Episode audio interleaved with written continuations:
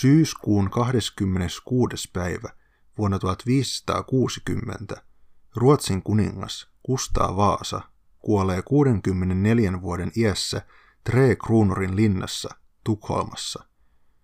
Vielä 1500-luvun alussa kuninkaan kuolema olisi tarkoittanut kuninkaan vaalia, mutta Kustaa Vaasan ajamien uudistusten vuoksi kruunu on määräytyvä kuninkaan vanhimmalle pojalle. Kustaa Vaasan pojista vanhin, Erik, nousee Ruotsin kuninkaaksi ja ottaa hallitsija nimekseen Erik 14. Ruotsissa tuskin lienee ennen Eerikkiä 13 Erik-nimistä kuningasta ollut. Kuitenkin Erik loi mielessään, miten mielikuvituksellisemman sukupuun, johon yhdistyivät legendat myyttisistä Ruotsin kuninkaista. Mielikuvitus, tai pitäisikö sanoa mielikuvitukselliset viholliset, tulisivat koitumaan kuningas Erik 14 kohtaloksi. Eerikin äiti, kuningatar Katariina, kuoli Eerikin ollessa vain kaksivuotias, ja Eerik kasvoikin isänsä ja äitipuolensa kuningatar Markkareettan kanssa. Eerik ei vielä syntyessään ollut kruunun perillinen, sillä vasta vuonna 1544 Westeroosin julistuksella Ruotsi muutettiin perinnölliseksi monarkiaksi. Nuori Eerik ja veljensä Juhan seisoivat tuolon isänsä kuningas Kustaa Vaasan vierellä, kun Ruotsin mahtavimmat aateliset vannoivat uskollisuuttaan Vaasasuvulle kumartuen Kustaan ja hänen poikiensa edessä. Kustaa Vaasa oli varsin kouluttamaton ja jotkut ovat epäilleet hänen luku- ja kirjoitustaitoaan puutteellisiksi. Hän puhui äidinkielenään ruotsia ja osasi vain auttavasti saksaa. Kustaa Vaasa halusikin poikansa saavan itseään paremman koulutuksen ja kasvattaa heistä todellisia renesanssiruhtinaita. Kruunun periä Erik saikin huomattavan laajan koulutuksen. Manner-Euroopan yliopistoissa oppinsa saaneet opettajat opettivat Eerikille historiaa, maantiedettä, astrologiaa ja useita vieraita kieliä. Nuori Eerik oli myös varsin lahjakas taiteellisesti. Hän oppi muodollisen hovietiketin säännöt mahtavilta aatelismiesiltä ja erottui selvästi isästään, joka oli monessa suhteessa ollut vielä keskiaikainen hallitsija. Täyttäessään 24 vuotta Erik sai isältään hallittavakseen oman herttoakuntansa, johon kuului Ölanti, Kruunupurin lääni sekä Kalmarin kaupunki. Herttoakuntaansa Erik johti mahtavasta Kalmarin linnasta, joka oli 1500-luvulla yksi Ruotsin merkittävimmistä linnoista Tukholman ja Turun linnan kanssa. Eerikin velipuolet Magnus, Karl ja Juhan saivat niin ikään omat herttuakuntansa hallittavikseen. Kustaa Vaasan pojat saivat herttuoina nimittää pappeja, kerätä veroja ja lyödä omaa rahaa. Kuitenkin herttuiden oli noudatettava ehdottomasti kuninkaan päätöksiä. Tämä ei vielä Kustaa Vaasan ollessa hengissä aiheuttanut ongelmia, mutta Eerikin noustessa kuninkaaksi herttuakunnat muodostuisivat ongelmaksi. Kruununprinssi Erik kruunattiin Ruotsin kuninkaaksi vuonna 1561 siihen asti sen Ruotsin historian hienoimmissa ja kalleimmissa kruunajaisissa. Erik 14 käyttämä kruunu on edelleen Ruotsin hallitsijan kruunu, tosin sitten kuningas Oskar II vuoden 1872 kruunajasten jälkeen Ruotsin kuninkaat eivät ole kruunua päähänsä laittaneet, vaikka kyseinen kruunu esillä seremonioissa onkin ollut. Erik 14, velipuoli Juuhan, jäi hallitsemaan Suomen herttuana läntistä Suomea päämajanaan Turun linna. Suomen historia tunteekin hänet paremmin Juhana herttuana. Juuhan oli lapsesta saakka kilpailut veljensä Eerikin kanssa oikeastaan kaikessa, eikä tilanne muuttunut Eerikin noustua kuninkaaksi. Eerikin kruunajäisten jälkeen Juuhan matkusti takaisin Suomeen herttua kuntaansa ja alkoi toimia herttuana, kun olisi johtanut Suomea omana valtionaan, vaikka Kustaa Vaasan testamentin mukaisesti herttuan oli toteltava kuninkaan keskuja. Selvimmin Juhanin oma valtaisuus tuli esille Ruotsin Itämeren politiikassa. 1500-luvun puolivälin jälkeen Baltia hallinnut saksalainen ritarikunta romahti ja jätti Baltian valtatyhjön, jonka niin Tanska, Puola kuin Venäjäkin halusivat täyttää työntymällä ritarikunnan alueelle. Räävelin eli nykyisen Tallinnan asukkaat pyysivät Ruotsin kuninkaan suojelusta, ettei kaupunki joutuisi Venäjän vallan alle. Kuningas Erik suostuikin avun pyytöön ja Ruotsi lähetti joukkoja Viroon. Kysymys ei kuitenkaan ollut Eerikin hyvän tahtoisuudesta Räävelin asukkaita kohtaan, vaan Ruotsi pyrki pääsemään suuremmille osingoille Itämeren alueen kaupasta ja Räävelin liittäminen osaksi Ruotsia palvelisi tätä tarkoitusta. Vaikka Erik asettuikin Räävelin tueksi, oli hänen ulkopolitiikkansa melko sovinnollista Venäjää kohtaan ja Eerikin epäilykset kohdistuivatkin Puolaan. Suomen herttua Juhan oli puolestaan käytännössä liitossa Puolan kanssa Juhanin mentyä naimisiin puolalaisen prinsessan kanssa. Juhan pyrki puolestaan varustautumaan yhdessä Puolan kanssa Venäjää vastaan. Suomen herttuan omavaltainen ulkopolitiikka johti avoimeen konfliktiin kuninkaan ja herttuan välillä ja kuningas Erik lähetti laivaston armeijoineen meren yli piirittämään Turun linnaa kammetakseen veljensä Suomen herttuan paikalta. Juhan ei kyennyt vastustamaan veljensä joukkoja ja Turun linna antautui kuninkaalle. Juhan vietiin perheineen meren yli Ruotsiin ja laitettiin vankeuteen Gripsholmin linnaan. Erik 14. sotkeutuminen Baltian valtapolitiikkaan aloitti Ruotsin tien eurooppalaiseksi suurvallaksi, joka tulisi päättymään vasta uuden kaupungin rauhaan vuonna 1721. Baltian eteneminen johti myös Ruotsin ja Tanskan väliseen sotaan, sillä myös Tanska oli kiinnostunut täyttämään Baltian valtatyhjiön.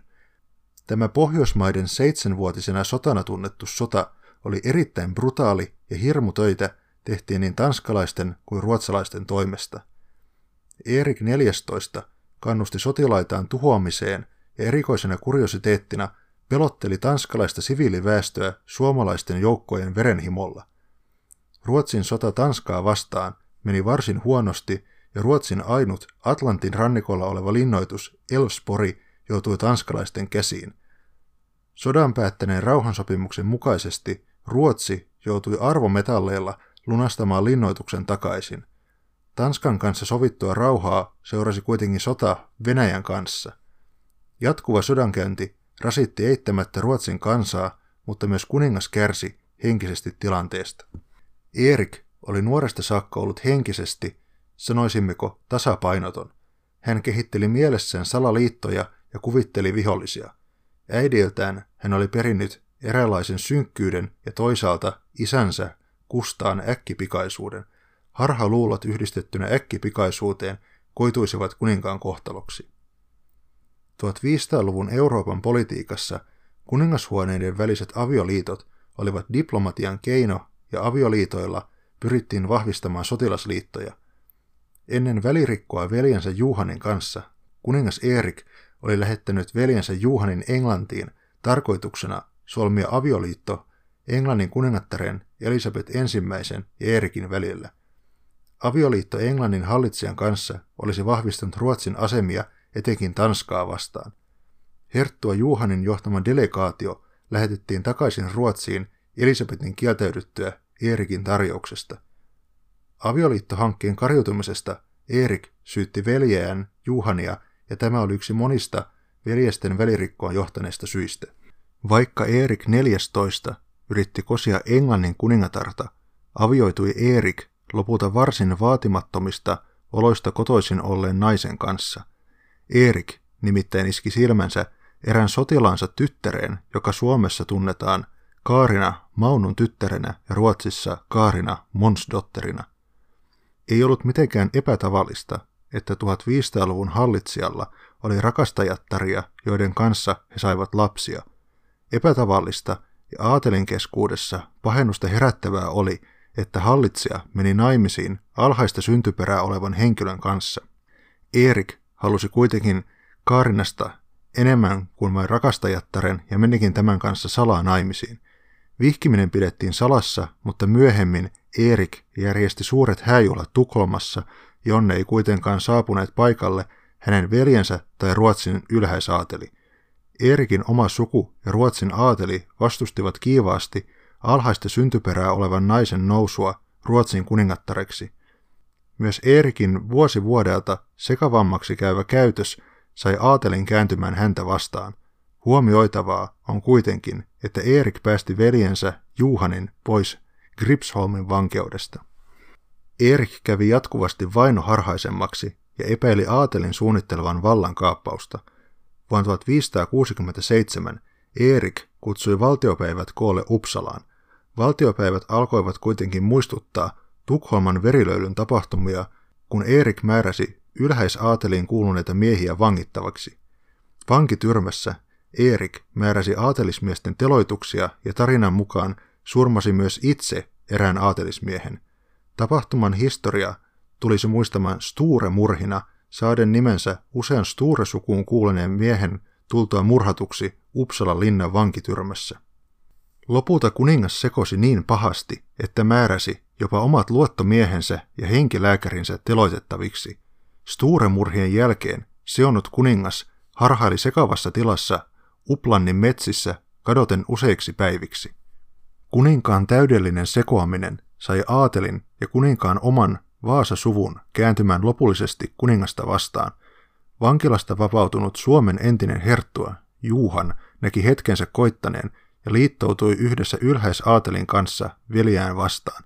Myös nuorempi veli, herttua Karl, antoi Juhanin vallankaappaushankkeelle tukensa ja Juhan hyökkäsi Tukholmaan. Kuningas Erik näki tilanteen toivottomana ja antautui veljelleen. Valtiopäivät riistivät Erkiltä kruunun ja Juhan kruunattiin Ruotsin kuninkaaksi nimellä Juhan kolmas. Erik puolestaan teljettiin vankeuteen. Kuten kaikilla kuninkailla, niin myös Juhanilla oli vihollisensa. Nämä viholliset, jotka kuuluivat ylhäisaateliin, suunnittelivat vangitun Eerikin vapauttamista ja nostamista takaisin kuninkaaksi. Tästä johtuen Erik eristettiin loppuelämäkseen lähes täysin ulkomaailmasta.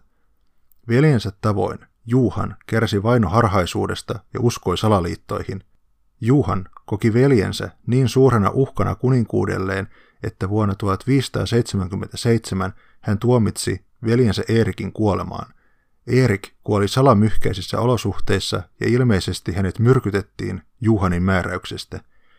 Erik sai kuninkaana kuitenkin arvolleen sopivan hautamonumentin Westerossin tuomiokirkkoon. Juhanin syöstyä Eerikin vallasta Erik joutui olemaan vankina eri linnoissa Suomessa ja Ruotsissa. Vaimonsa Kaarin, joka oli noussut tavallisen sotilaan tyttärestä Ruotsin kuningattareksi, oli aluksi miehensä mukana vankeudessa, mutta lopulta hänet erotettiin Eerikistä Juhanin määräyksestä. Kaarin saikin hoidettavakseen Liuksialan kartanon Suomesta. Kaarin elikin loppuelämässä Suomessa ja hänet on haudattu Turun tuomiokirkkoon. Erik 14 oli vaimonsa Kaarin Monsdotterin kanssa kaksi lasta, prinssi Gustav ja prinsessa Sigrid. Prinssi Gustav joutui elämään poissa Ruotsista, sillä kruunun kaapannut Juhan koki prinssin uhaksi itselleen. Prinssi Gustav siirtyikin maasta toiseen eläen ajoittain köyhyydessä Puolassa. Monien vaiheiden kautta hän päätyi lopulta Venäjälle, jossa hän eli loppuelämänsä jonne hänet myös haudattiin. Prinsessa Sigrid sen sijaan eli veljään paremman elämän. Prinsessa Sigrid meni naimisiin ylhäisaateliin kuulunen Henrik Totin kanssa. Sigrid eli suurin osan elämästään Suomessa, jossa ensimmäisen miehensä suvulla oli omistuksia. Prinsessa Sigridin poika Åke Tot puolestaan nousi Ruotsin suurvalta-aikana marsalkaksi ja Ruotsin johtaviksi sotapäälliköksi.